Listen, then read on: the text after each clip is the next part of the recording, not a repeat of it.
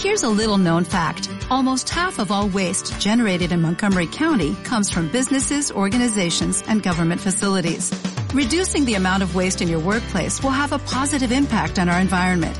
It can also save you money on your disposal costs. Reducing waste and recycling at your business is easy to do and is the law in Montgomery County. Make it your business to recycle right. Learn more at montgomerycountymd.gov slash recycle right or call 311.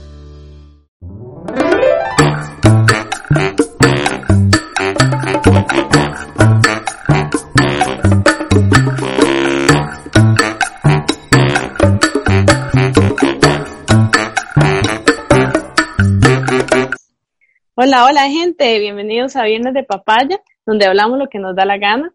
Venimos en esta segunda temporada, ¿verdad? Después de un pequeño descanso que, que tuvimos ahí, con todo lo que está pasando, bueno, tuvimos ahí una, un tiempo de reflexión.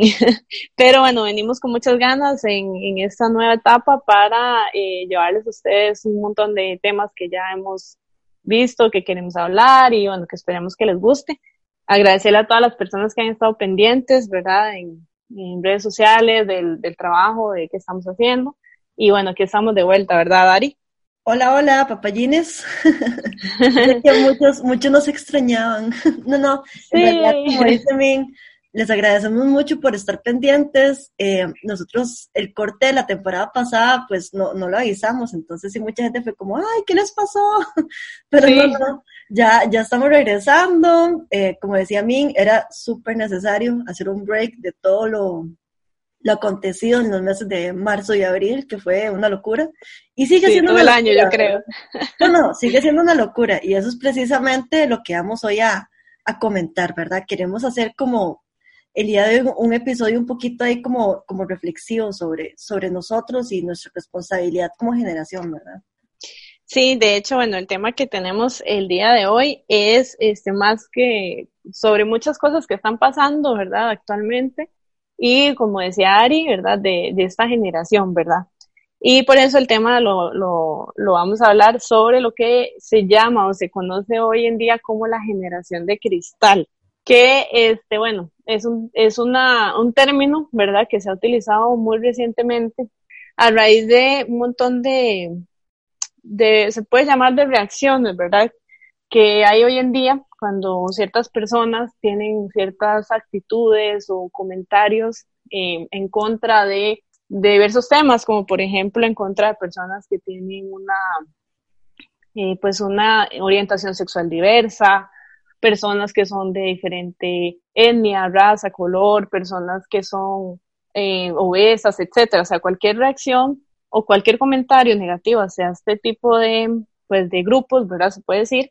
Eh, ahorita hay mucha reacción negativa en contra de estas, pues, posturas y se ha viralizado mucho, ¿verdad? Ahora con lo que son las redes sociales, el internet, el acceso, se, se, se viraliza mucho, ¿verdad? Es como más visible eh, todo este tipo de reacciones negativas en cadenas de Twitter, en, en publicaciones, en Facebook, en Instagram, donde la gente está como manifestándose en contra, ¿verdad? De todas estas cosas. Y entonces eh, ahí es donde nació o surgió ese término de la generación de cristal, que básicamente lo que trata de decir es que es que eh, ahora la gente por todo reacciona, o por todo se ofende, o por todo eh, critica, ¿verdad? Eh, eso es más o menos como lo que yo siento cuando escucho esa, esa frase, la, generación de cristal. Es que de todas maneras, mi, no sé, mi parecer, y, creo que esto es una opinión un poco personal, ¿verdad? Pero ya de por sí, como que en todas las generaciones, creo que ha habido como ese, esa convulsión social, digamos, de algo que sabemos que está mal y que se necesita definitivamente cambiar, ¿verdad? Yo creo que tanto en las generaciones de los años, qué sé yo, 30, revolución de los 20, 30, ¿verdad? Que ya había cierto grupo más joven que, bueno, se hacía llamar un poco más rebelde, ¿verdad? Que ya, eh, pues bueno, estaban luchando un poquito por el tema del voto femenino, por ejemplo. Eh, luego también la convulsión de los años 60, ¿verdad? Con todos estos movimientos eh, racistas y, los movimientos hippies también cuando fue la guerra de Vietnam. Entonces, creo que en todas las generaciones ha habido una convulsión social que nos ha llevado a hacer cambios positivos. que si bien no son de, de gusto de todo mundo, porque no a todo mundo le gusta cambiar, hay gente que se siente muy cómoda en su privilegio, porque la verdad, este, si bien no, no, no todo mundo acepta bien los cambios, son demasiado necesarios. Y creo que en este momento nosotros estamos en una etapa de la, de la historia donde, ok, digamos, hubo un virus que asentó un poquito el tema de, de, de, de que estábamos solos, de que estábamos aislados, de que estábamos un poco dominados por, por este tema de, de, bueno, solamente producir, producir, producir, producir, ¿verdad? Pero ya en este momento nos preguntamos a qué costo. O sea, ¿qué realmente estamos nosotros perjudicando para poder tener ciertos privilegios, ¿verdad? ¿Qué poblaciones están viendo afectadas para que nosotros podamos tener ciertos privilegios sobre otras, ¿verdad? Entonces, realmente yo creo que, que, que esta convulsión, ¿verdad? En todas las generaciones han habido generaciones de cristal, así. Sí. En términos simples, ¿verdad? Que hay gente que, como, como decía anteriormente, acepta los cambios, hay gente que no. Y, cuando no se aceptan los cambios, lo que se hacen son críticas muy fuertes hacia ese tipo de generaciones. Anteriormente, por ejemplo, los hippies, y los hacían llamar los chancletudos, los drogadictos, ¿verdad? Los desarrapados. Exacto, les ponían un montón de estereotipos, ¿verdad? Bueno, estas generaciones... Eh, o los marihuanos. A, a, la generación que estamos viviendo los cambios, que además es, es, es interesante porque es intergeneracional. O sea, siento que ahorita no, sí, no va por edad. Exactamente, o sea, hay gente de tal vez de la, a mí no me gustan esos términos, pero tal vez de los, de la edad de los baby boomers que se están sumando a las protestas. O sea, realmente yo creo que no hay, no hay como una generación marcada que diga, sí, solo los millennials están peleando, o solo la generación X, ¿verdad? es más como de, de, este tiempo, digamos. Exacto, exacto. general, o de estos años. Sí, y bueno, como decís, es cierto, siempre han existido personas que se han, han protestado fuertemente, ¿verdad?, en contra de de todo este tipo de cosas, pero eh, tal vez, eh, no sé, se han visto como más enfocadas en ciertas épocas, ¿verdad? Por ejemplo, la época del, contra el racismo, digamos que tuvieron como sus, sus fechas más icónicas, digamos. Eh, sé que no es que haya parado ya, pero como que han habido sucesos en el tiempo como más este, específicos. Y también el hecho de que ahora es todo más visible, ¿verdad? Lo que hablábamos de las redes sociales, es muchísimo más fácil, eh, por ejemplo, lo que, está, lo que sucedió hace poco, ¿verdad? En, en Estados Unidos, eh, con el tema del racismo, bueno, fue una noticia que se dio eh, en cuestión de minutos, se hizo viral a nivel mundial, ¿verdad? Y levantó protestas en, en, no solo en Estados Unidos, sino que llevó movimientos a Europa y a otros países donde la gente tal vez no se manifiestan igual, ¿verdad? Porque es, diferente el, la situación, pero sí han levantado su voz o sí hasta personas eh, famosas, digamos, se han sumado a este nuevo, este, a esta causa, ¿verdad? Que no es nueva, pero que se está, se está volviendo a viralizar ahora o visualizar ahora con todo este tema. Entonces, este, sí, ese término de la generación de cristal se utiliza mucho ahora por eso, ¿verdad? Porque la gente ya es como más fácil eh, hacer notar, ¿verdad? Esa molestia hacia tantas cosas que, que siempre han estado ahí, pero que tal vez hasta ahora la gente realmente está haciendo conciencia o está haciendo algo, porque muchas veces sí vemos algo que nos incomoda y cambiamos el canal o le dejamos de seguir a esta persona porque sus ideas no me gustan, pero eso no, no, no cambia nada. Siento yo que esta es una generación que está dejando o diciendo ya no vamos a tolerar más estas cosas, ¿verdad? Como que ya se está buscando hacia, hacia parar, ¿verdad? Todas estas situaciones. Lo que pasa es que también es, digamos, digo que este tiempo es particularmente convulso porque realmente aquí creo que se están uniendo un montón de cosas. Sí, es que ha pasado tanto. sí, ha pasado mucho, digamos, en el sentido que la muerte de George Floyd fue, creo que como el detonante de ya una presión social que existía en Estados Unidos desde hace mucho tiempo. O sea, e, esta situación de que las personas afroamericanas son, son perseguidas por la policía, son por la policía, son eh, matadas por la policía, no es algo nuevo, o sea, es algo que, que viene pasando desde los tiempos de la esclavitud, de los tiempos del, del apartheid, digamos, es que realmente es algo que, que nunca ha cambiado. Ahora, lo, lo interesante es que hay más gente dice uno un poquito como, como despierta o, o, está poniendo realmente como preocupación a la situación porque, porque está viendo que, que realmente es un, tema de empatía, ¿verdad? A mí me hace mucha gracia porque yo veo las protestas, bueno, porque hay miles de videos, como dicen ahora las redes sociales ahora, pues te permite ver casi que en tiempo real las protestas y, y una gran parte de la gente que marcha mm, es gente blanca, digamos, no es gente afroamericana, o es inclusive gente latina. Estoy viendo también videos de, de, personas latinas que están marchando en esas protestas porque también los latinos son muy discriminados en Estados Unidos. Y para muestra un botón, di lo que estaban haciendo con, con las familias de, de, mexicanos, de guatemaltecos, que separaban y, y, enjaulaban a los niños, ¿verdad? Entonces, realmente, yo, yo creo que como como estábamos valorándolo, esta situación es como, ¿verdad? Una presión social ahí guardada que viene desde hace bastante tiempo. Sumémosle un virus que nos tiene todos un poco paranoicos, ¿verdad? Y un poco aislados socialmente. Eh, y sumémosle una crisis económica, o sea, porque hay que hablar también de la crisis económica que se viene. Entonces, creo que todo esto ha sido como la tormenta perfecta para que, para que realmente di, como, que haya un, movimiento que si bien es Black Lives Matter, ¿verdad? Todas las, las, las vidas negras importan, se está también expandiendo a, a, encontrar otras problemáticas que también estaban sucediendo en Estados Unidos y que la gente prefiere ignorar. Entonces. Sí, claro. De hecho, el tema es de, del acceso, ¿verdad? A la salud y muchas cosas, eh, la, la, pobreza, la, la, la, forma en que la gente vive allá y sobrevive, ¿verdad? Porque mucha gente sobrevive literalmente.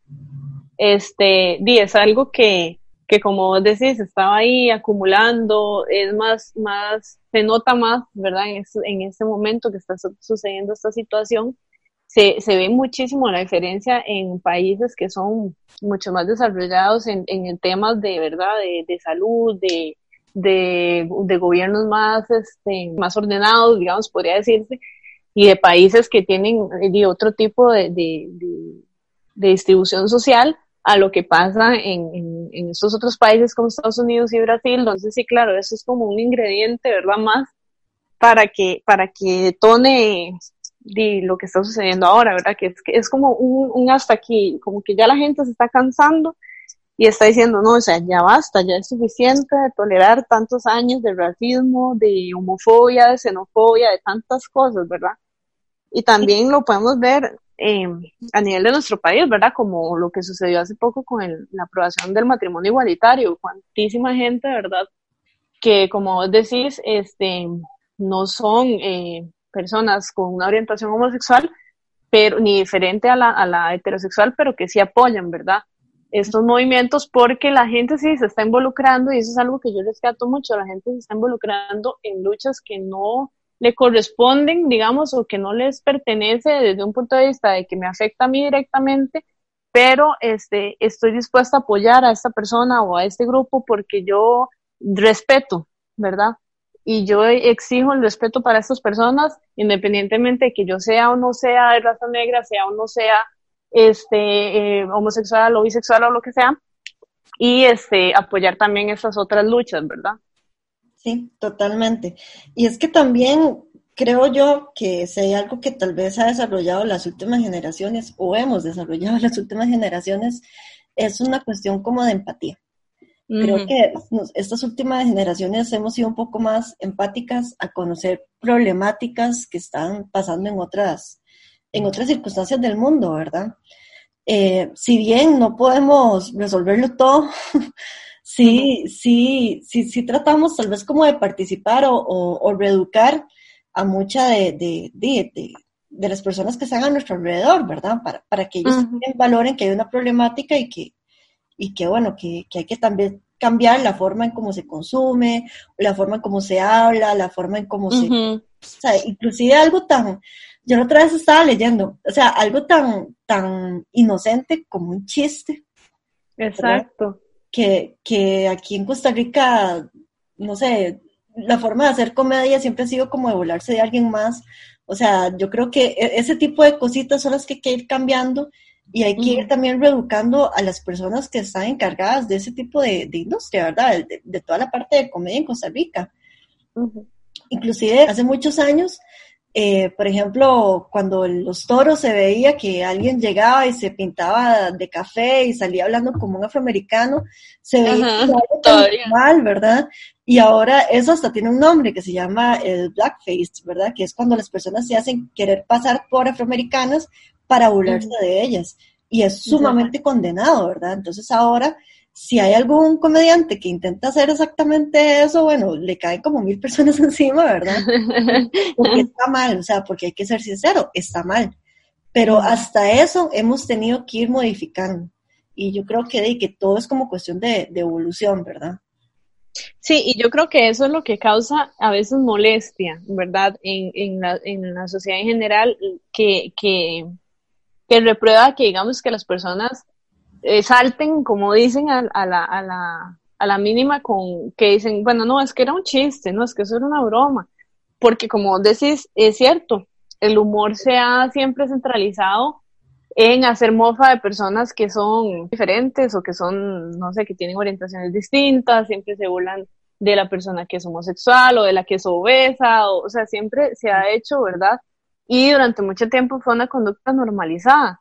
Y entonces ahora es como, sí, o sea, hay que cambiar el chip y es cierto, a veces es difícil, todos hemos hecho bromas xenófobas, ¿verdad?, en contra de, gente de otros países, ¿verdad? Y, y, es algo muy normalizado todavía. Entonces es difícil, pero ese es, el, ese es yo creo que ahí radica un poco el tema de la molestia, ¿verdad? Que, por ejemplo, si alguien hace un chiste o sale un comentarista de deportes, como sucedió hace poco, haciendo un comentario que sonó muy machista, por ejemplo, mucha gente reaccionó, y, pero yo también vi mucha gente que decía, ay no, es que ya ahora no se puede decir nada, es que ahora todo el mundo, e, es, es, por eso le llaman de cristal, es que ya ahora todo el mundo se ofende, es que ahora no se puede hacer nada, pero es que también, o sea, es más fácil para la persona que está cometiendo la ofensa de decir que no es su culpa, sino del resto de la gente que se lo está tomando mal, ¿verdad? ¿Por qué? Porque en lugar de hacerse responsables y salir diciendo, sí, ah, disculpa, me equivoqué, lo que dije no está bien, porque no, no, no suena bien, es algo inapropiado. Ah, no, es más fácil decir, no, es que la culpa la tienen todos ustedes que, que se ofenden por todo. O sea, yo solo hice un comentario ahí al aire o yo solo hice un chiste, pero es que no tenemos por qué tolerar chistes sexistas, chistes xenófobos, chistes este, homofóbicos, eh, porque realmente, o sea, o sea, sí tenemos que empezar a verlo como algo que no está bien y que no debería causarnos ni gracia ni, ni entretenimiento. Es que precisamente es eso, digamos. Voy a llamar generación de cristal porque nos ofende todo, pero es que venimos, venimos malcriados, creo, eh, creyendo que nos podemos burlar de otras personas, se podemos faltar el respeto porque, ay, en nombre del, del, de la comedia, ¿verdad? O, ay, no se ofenda, no es para tanto, ay, es para que no te lo tomes personal, ¿verdad? Pucha, si me estás diciendo a mí, me lo voy a tomar personal, por supuesto. Entonces, yo creo que, que sí es demasiado importante como como hacer un poquito como ese impasse y decir, bueno, o sea, realmente a quién estamos faltando el respeto con lo que nosotros en este momento estamos diciendo. Absolutamente todo hay que, hay que empezar a valorarlo porque vos no sabes a quién puedes estar ofendiendo con tus palabras, ¿verdad? O con tus acciones o, o, la forma inclusive como te vestís. Ahí la otra vez estaba también viendo como que por muchos años, vos sabes, bueno, creo que todos en algún momento nos hemos hecho eh, estas, estas trenzas, ¿verdad? Cuando vemos como, tal vez a lugares del Caribe o así, nos hacemos trenzas y qué sé yo, ¿verdad? Y yo no sabía, y por ejemplo, las personas afroamericanas se sienten a veces ofendidas cuando hay personas que no son de su, de su, de su cultura que usan las trenzas. usan eso? Porque mm, las trenzas, sí, porque las trenzas resulta ser que durante el tiempo de esclavitud fueron su, su forma de sobrevivencia, porque, por ejemplo, a través de las trenzas trazaban caminos, por ejemplo, para que las personas pudieran escapar de los campos, o a través de las trenzas guardaban granos para que las personas pudieran sobrevivir cuando no tenían comida, por ejemplo, ¿verdad?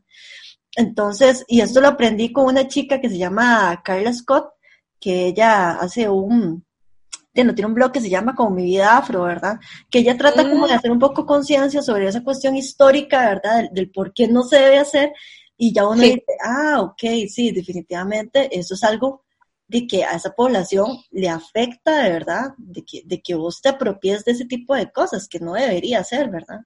Sí, que uno no se da cuenta muchas veces. Exacto. Porque no lo sabe, ¿verdad? No conoce la historia. Exactamente, pero creo que de, conforme haya más información y haya más gente también dentro de sus culturas y grupos sociales dispuesto a educar y reeducar, creo que poco a poco vamos a ir de incorporando ciertas cosas o eliminando o no normalizando un montón de, situaciones que venían sucediendo que efectivamente están mal. O sea, es que sinceramente, punto, están mal. No hay áreas grises, digamos, simplemente está, estás, estás bien o estás mal, punto, eso es todo. Entonces, eh, yo creo que acá hay que ser un poquito también como, no sé, analista de las cosas que decimos, de las cosas que hacemos, también querer educarnos en diferentes temas. Eh, y esto no solamente para esta generación, es para todas las generaciones. Que es muy difícil porque hay gente que no quiere aprender, pero, pero hay, que, hay que intentarlo, hay que hacerlo. Sí, claro, pero sí, definitivamente es un tema de, de nosotros mismos, ¿verdad? Eh, es como, es ir cambiando pequeñas cosas en nuestro, en nuestros hábitos, ¿verdad? En nuestro estilo de vida, eh, el dejar de, de, replicar ese tipo de bromas o compartir memes, ¿verdad? De, de este tipo de cosas. A mí me molestó mucho, por ejemplo, en una ocasión, una amistad, un hombre, me envió un, un, meme que para mí era un, muy sexista, ¿verdad?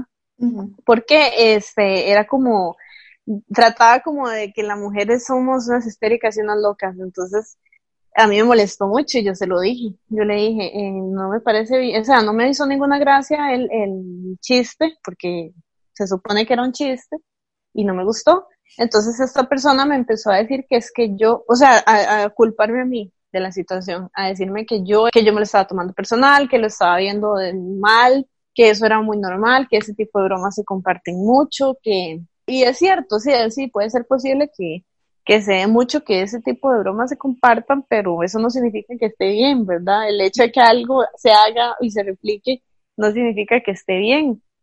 Entonces ahí es donde tenemos que ir haciendo como esos pequeños cambios de no solo no hacerlo yo, sino no replicarlo o no apoyarlo, no, no estar ahí como en la complicidad. Totalmente, totalmente. Y por, y por eso también yo creo que, bueno, los acontecimientos últimos, bueno, últimos no, y que sigue sucediendo, porque la verdad es que las pruebas no han, no, no se han detenido. No han disminuido, y, sí. Y más bien como que ha incrementado, porque ahí estaba viendo que a nivel mundial, por ejemplo en Brasil también hay, hay gente manifestándose, en Francia hay gente manifestándose, porque en Francia... pues vive mucho, mucha persona de, eh, de, color, ¿verdad? Que son discriminados. Entonces, realmente yo creo que esto ha sido como, como como una cuestión global que la hemos tomado y la hemos visto y hemos dicho, pucha, realmente tenemos que hacer un cambio. O sea, realmente hay, que, hay que meterse de lleno, ¿verdad? A, aprender, a reeducarse, a ser empáticos con otras poblaciones que no sabemos. Aquí, por ejemplo, de a las poblaciones indígenas se les, se les discrimina mucho, eh, a las poblaciones afroamericanas también se les discrimina mucho.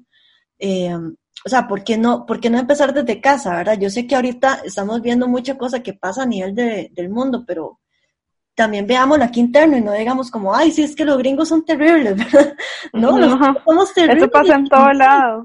Exacto, los chicos somos terribles también, o sea. Sí, nosotros somos muy xenofóbicos, o sea, eso hay que, totalmente, o sea, eso es, es algo que todo el mundo lo sabe y que no es un secreto para nadie y es algo que se ve mucho en, en comentarios súper llenos de odio, ¿verdad? Que yo he visto más ahora con todo esto que está sucediendo con la frontera norte, con el tema del COVID. O sea, yo he visto comentarios sumamente negativos, con muchísimo odio, ¿verdad? Este, hacia personas de fuera de nuestro país, que si bien es cierto, bueno, sí, tal vez las cosas no se han manejado bien, sí, es verdad que hay una problemática, pero sea, eso no significa que, que tengamos que eh, actuar de esa forma, ¿verdad? Tan violenta en contra de, de, otras personas y generalizar, ¿verdad? También y empezar a, compartir tanto odio eh, por, por, por otras personas que también la están pasando muy mal.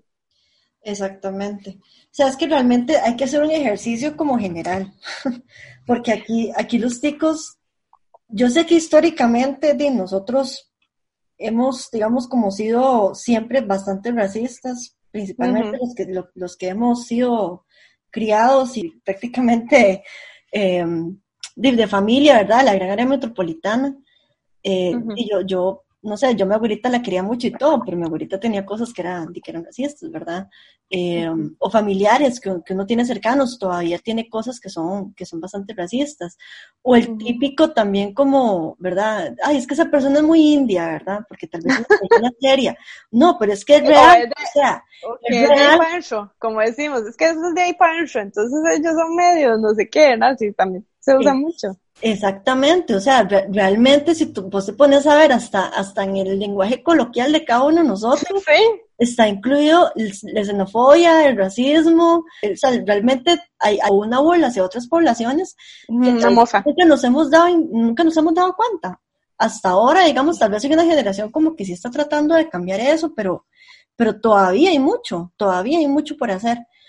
Sí, sí, porque todavía esto de, digamos, como de imitar acentos de, de, otras partes del país, todavía se da mucho y es algo que se ve como muy vacilón y que tal vez hasta las mismas personas que viven ahí les hace gracia y nunca, nunca tal vez, no sé, o al rato y sí, nosotros no sabemos si se sienten ofendidísimos y no les gusta, pero de, como uno simplemente no, no piensa en eso, ¿verdad? Entonces no se da cuenta. Es que de verdad que uno ha vivido como en burbujas sociales. Sí. porque, por ejemplo, bueno, yo hace muchos años, experiencia personal, ¿verdad? Hace muchos años yo, yo viví en una zona eh, rural, ¿verdad? Cerca de, de Jacón. Y, yo, yo siempre andaba, ¿verdad? Yo, yo soy del centro de San José, entonces yo siempre estoy súper acostumbrada a caminar rápido porque me podía despertar o me podía tocar o lo que sea, ¿verdad? Sí, sí, con el miedo. Yo camino súper rápido y la gente se igual de mí porque me decía, tranquila, no es San José, tranquila, no sé qué. O sea, la gente al principio se reía mucho de mí todo y yo al principio me sentía mal y yo decía, pucha, o sea, que, que, que, mal, se están burlando de mí. Y yo ahora lo veo y yo digo, pucha, pero también la gente aquí se burla, que es que la gente de zona rural, no sé, que habla más despacio, o que camina más despacio, ¿verdad? O, cosas así, tonterillas que usted dice. Sí, tonterías. Que vivimos en burbujas. O sea, eso, eso no, no, tiene nada de malo, pero simplemente hemos buscado como realmente hacer diferencias entre una población y otra, ¿verdad? Y eso, y eso se ve en todas las poblaciones. Sí, eso que somos un país muy pequeño. Y bueno, si bien es cierto, es verdad, tal vez no, no busca ofender ni, ni lastimar a nadie, pero sí hay lugares donde sabemos que esto sí pasa, ¿verdad? Eh, donde la gente sí es muy violenta y muy, muy este, en contra de ciertas etnias o, personas de otras regiones, ¿verdad? En otros países tal vez se ve un poco más. Sí, exactamente. O también, este, cuando, cuando vemos un suceso en las noticias y decimos, ah, no, es que esos son ya sabemos de dónde son, ¿verdad? De otra nacionalidad. O cuando hablan de que es de drogas y todo lo asociamos siempre con, con ciertas poblaciones de, un país específico, ¿verdad? O si vemos un caso de asesinato, siempre se, se, se piensa que es o una persona de una nacionalidad X o de un este un estatus social o de una persona de bajos recursos o etcétera, ¿verdad? Que también eso es algo que es, es juzgar por juzgar porque hay de todo hay, o sea, las personas eh, o las situaciones negativas están repartidas en, todo el mundo sin importar el sexo, la etnia ni, ni el ni el estatus social de la persona. Que eso es otra cosa también, digamos, haciendo un análisis realmente sobre, sobre también poblaciones, yo creo que a la gente no le importa mucho de qué color sea usted o de qué etnia venga usted, siempre y cuando tenga cierta cantidad de dinero también, ¿verdad? Y yo sé que eso que estoy diciendo puede ser muy polémico, pero es que la gente también te ve por estatus económico. O sea, no van a tratar igual a una persona, por ejemplo, por, por decir, digamos, el, lo que está ahorita en boga, un afroamericano con dinero, un Will Smith, por ejemplo, ¿verdad? a, a, una persona que vive en mi barrio, que yo sé que la pulsea como yo todos los días, me explico. O sea, hay inclusive una, una, hipocresía, hablando del meme de hipocresía, ¿verdad? Pero, o sea... hipocresía. Es, que es real, eh, hay, hay, una hipocresía muy grande también sobre, sobre, bueno, no me importa tampoco tal vez de dónde vengas, pero qué tanto dinero tenés, ¿verdad? O qué tan famoso sos, ¿verdad? Sí, de hecho, bueno, ahora que vos mencionaste eso, hace poco estuvimos conversando varias personas en el trabajo y uno de mis compañeros mencionaba eso, que había un estudio de una persona que decía que este, realmente no existe la xenofobia como tal, o no existe un odio a, eh, lo que vos estás diciendo justamente, a cierta persona en específico por su etnia o por, o del país de donde viene, porque siempre se ha visto que entre países vecinos, ¿verdad? Siempre hay un país que tiene, eh, pues, eh, conflictos con el otro país, ¿verdad? Y por lo general, el conflicto sea entre hacia el país que tiene eh, tal vez una situación económica más, más comprometida. Entonces, lo que decía este estudio es que las personas realmente lo que tienen es un rechazo hacia eh, la pobreza, ¿verdad? hacia la pobreza. No es que si mi vecino, por ejemplo, por poner un ejemplo entre Estados Unidos y Canadá, digamos, no es, ellos no es que tengan problemas porque, o sea, tal vez no haya ningún tipo de conflicto, o digamos, un país como Costa Rica, que tiene dos vecinos, pero tal vez tiene más conflictos con el vecino que, que tiene una problemática social mayor, ¿verdad? Entonces, es, realmente es un miedo, un rechazo, no específicamente a un país, a una etnia, a un color, sino a la pobreza. La gente le tiene miedo y rechazo y odio a la pobreza. Entonces, inclusivemente, inclusive, perdón, en, en mi mismo barrio, como vos decís, este, yo puedo tener vecinos que son, digamos, este, eh, están en la misma situación que yo y puedo tener vecinos que están en una situación mejor, ¿verdad? Y están los otros vecinos que tal vez están en una situación más precaria a los demás y siempre el rechazo siempre va a ser hacia ellos. ¿Por qué? Por un tema de también que se nos ha inculcado, ¿verdad? Socialmente a tenerles miedo porque esas personas son más propensas a robar o a cometer delitos o lo que sea. O porque están más en contacto con, con situaciones con drogas, etcétera. Entonces, como que todo eso de pequeñito se nos ha inculcado y crecemos con ese rechazo que ya está como inherente en nosotros, ¿verdad? Hacia las, hacia las situaciones y, y, las personas que tienen ese tipo de problemas. Totalmente, totalmente. Y es que por eso también hay, hay, que hacer todos estos análisis. Yo sé que puede sonar como, ¿verdad? Como muy polémico, como muy, ay, qué pereza estas viejas. pero, pero es que hay que hacerlo, yo digo, pucha. Para eso estamos aquí. Exacto, o sea, yo digo, es necesario también como valorar todos estos puntos y esto es algo que no es nuevo, que no estamos hablando solamente nosotros, este análisis lo está haciendo un montón de gente y lo ha hecho un montón de gente en todo el mundo. Pero, pero más allá de analizar, sí, pero más allá de, de, de sobreanalizar para que no nos dé una parálisis por análisis, es como, bueno, ¿cómo podemos cambiar, verdad? ¿Cómo, ¿Cómo podemos modificar eso que sabemos que está mal, verdad? Y está en nuestro poder. Y pues sí, las pequeñas acciones cuentan. Claro. Como, con todo, ¿verdad? Y que yo creo que este tema de, de, de, reeducar a la gente es sumamente necesario. O sea, la educación también comienza en casa. sí, por supuesto. Si vos crías a tus hijos respetando a las demás personas, eh, siendo tolerante, siendo empático, probablemente esos niños van a crecer en una generación muy diferente a la que crecimos muchos de nosotros. Entonces, eh, esa parte educacional es súper importante. Sí, bueno, ahora que vos mencionas eso, en, bueno, en el caso mío, no sé si sea el caso de la mayoría de la gente, yo siento, ¿verdad? Es una percepción que yo tengo, eh, decimos si, si, si, estoy equivocada, yo siento que, por ejemplo, en este país, y esto es algo muy positivo, hay como mucha empatía hacia las personas que tienen cierta discapacidad o las familias que tienen eh, algún integrante, ¿verdad?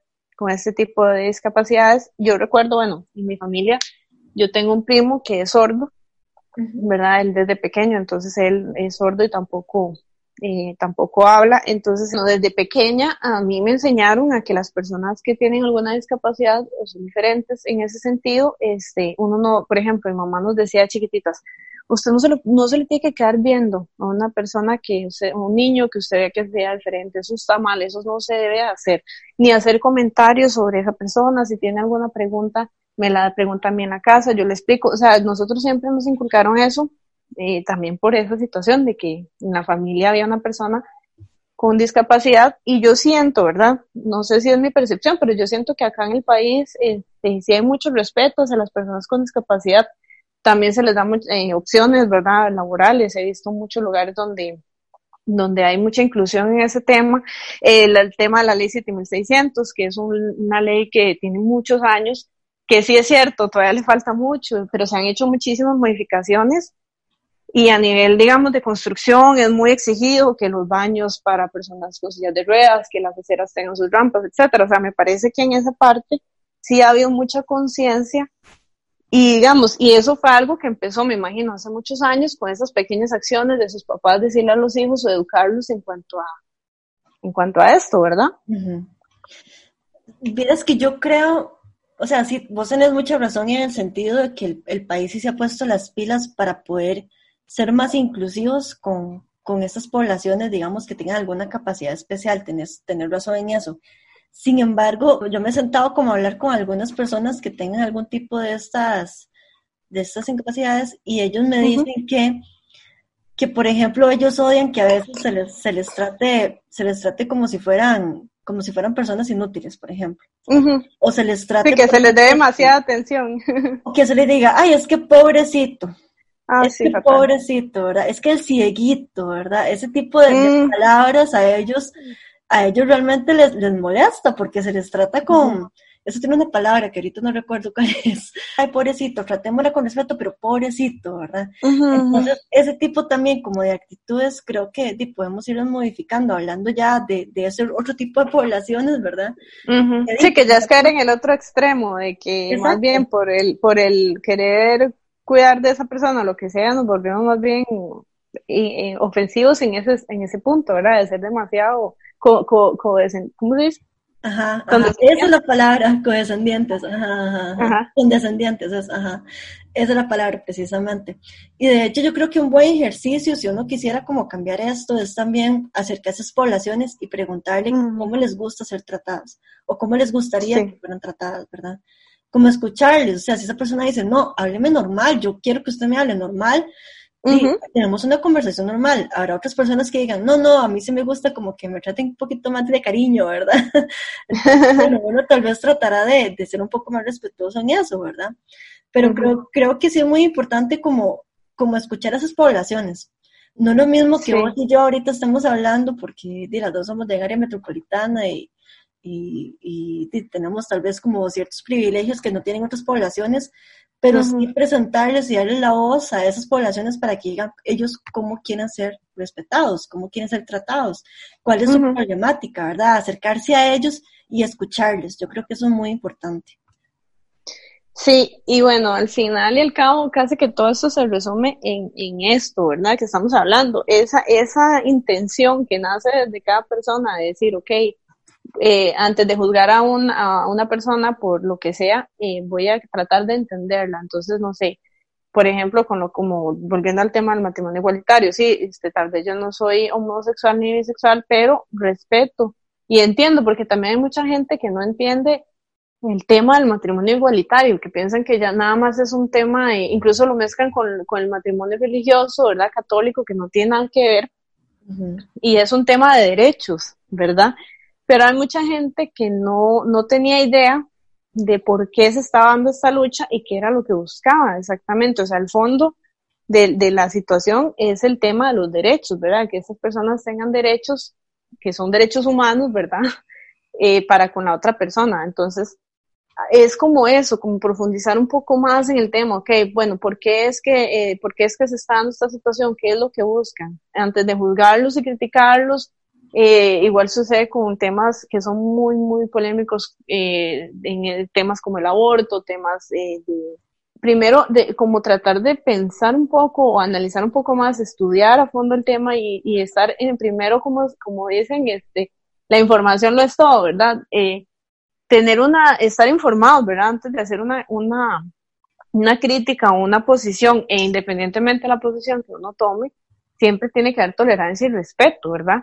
Que si yo no estoy de acuerdo con algo, pues está bien, pero eso no significa que voy a ir ahí a redes sociales a atacar, a tirar odio y a decir un montón de cosas muy ofensivas que realmente no hacen nada porque no van a cambiar nada y lo que hacen es, es, es eso, generar más odio y más violencia en, la gente. Totalmente. Y bueno, no, ese, ese es nuestro consejo del día de hoy. acérquese a aprender, acérquese a escuchar eh, sea empático con otras realidades diferentes a la suya y, y trate de, ayudar a esas poblaciones a reeducar, a, a, generar una mejor cultura de respeto entre todos. Creo que eso es lo, lo importante, que todos alcemos esta banderita, ¿verdad?, de, humanidad y que, que, que dejemos de lado un poco las diferencias entre cada uno. Y yo sé que eso es muy utópico, yo sé, pero hay que intentarlo. Por algún lado hay que intentarlo. No, y ya se está empezando. Ya se está empezando y eso es lo que estamos viendo, ¿verdad? Entonces, eh, sí, es un llamado a la tolerancia y sí, es, suena utópico, pero sí, pero por algo se empieza, ¿verdad? Todas las cosas que hay ahora eh, empezaron con alguna revolución hace muchísimos años, ¿verdad? Muchísimas cosas han cambiado y, y es un proceso. Pero sí, básicamente es eso, ¿verdad? Este, yo quiero llevarme esa, esa reflexión de que si esto es una generación de cristal, yo en lugar de sentirme eh, ofendida o, o molesta, más bien me siento orgulloso porque eso significa que la gente está hablando, que la gente está luchando, que la gente está dejando de tolerar, que la gente ya se cansó, que la gente está decidida a decir no, ya no más. Y eso es algo que a mí la verdad me alegra. O sea, si eso se está visualizando y si nos están llamando a la generación de cristal, que es la generación que no aguanta nada, yo lo vería como algo positivo. Y ojalá que siga siendo así, ¿verdad? Apropiémonos de ese estereotipo. Sí, sí, sí. Esa es, definitivamente es algo que, que para mí es muy positivo. Sí, totalmente. Pero bueno, Di, esperemos que, que esto cale en, otras personas, ¿verdad? Y nuevamente les invitamos a, a continuar en esta segunda temporada de Papaya. Yo sé que iniciamos con un tema tal vez un poquillo un poquillo fuerte, pero era de hablarlo. No, era, era muy claro. hablarlo. Entonces, eh, les invitamos a seguir. Vamos a tener temas súper interesantes, por ahí inclusive temas de cultura urbana. sí. Entonces, sí. Entonces, invitadas todos a, a seguir. Y pues nada, les, agradecemos mucho, les queremos mucho. Ahí vamos a estarles por la página también indicando los nuevos capítulos y nos vemos pronto. Adiós.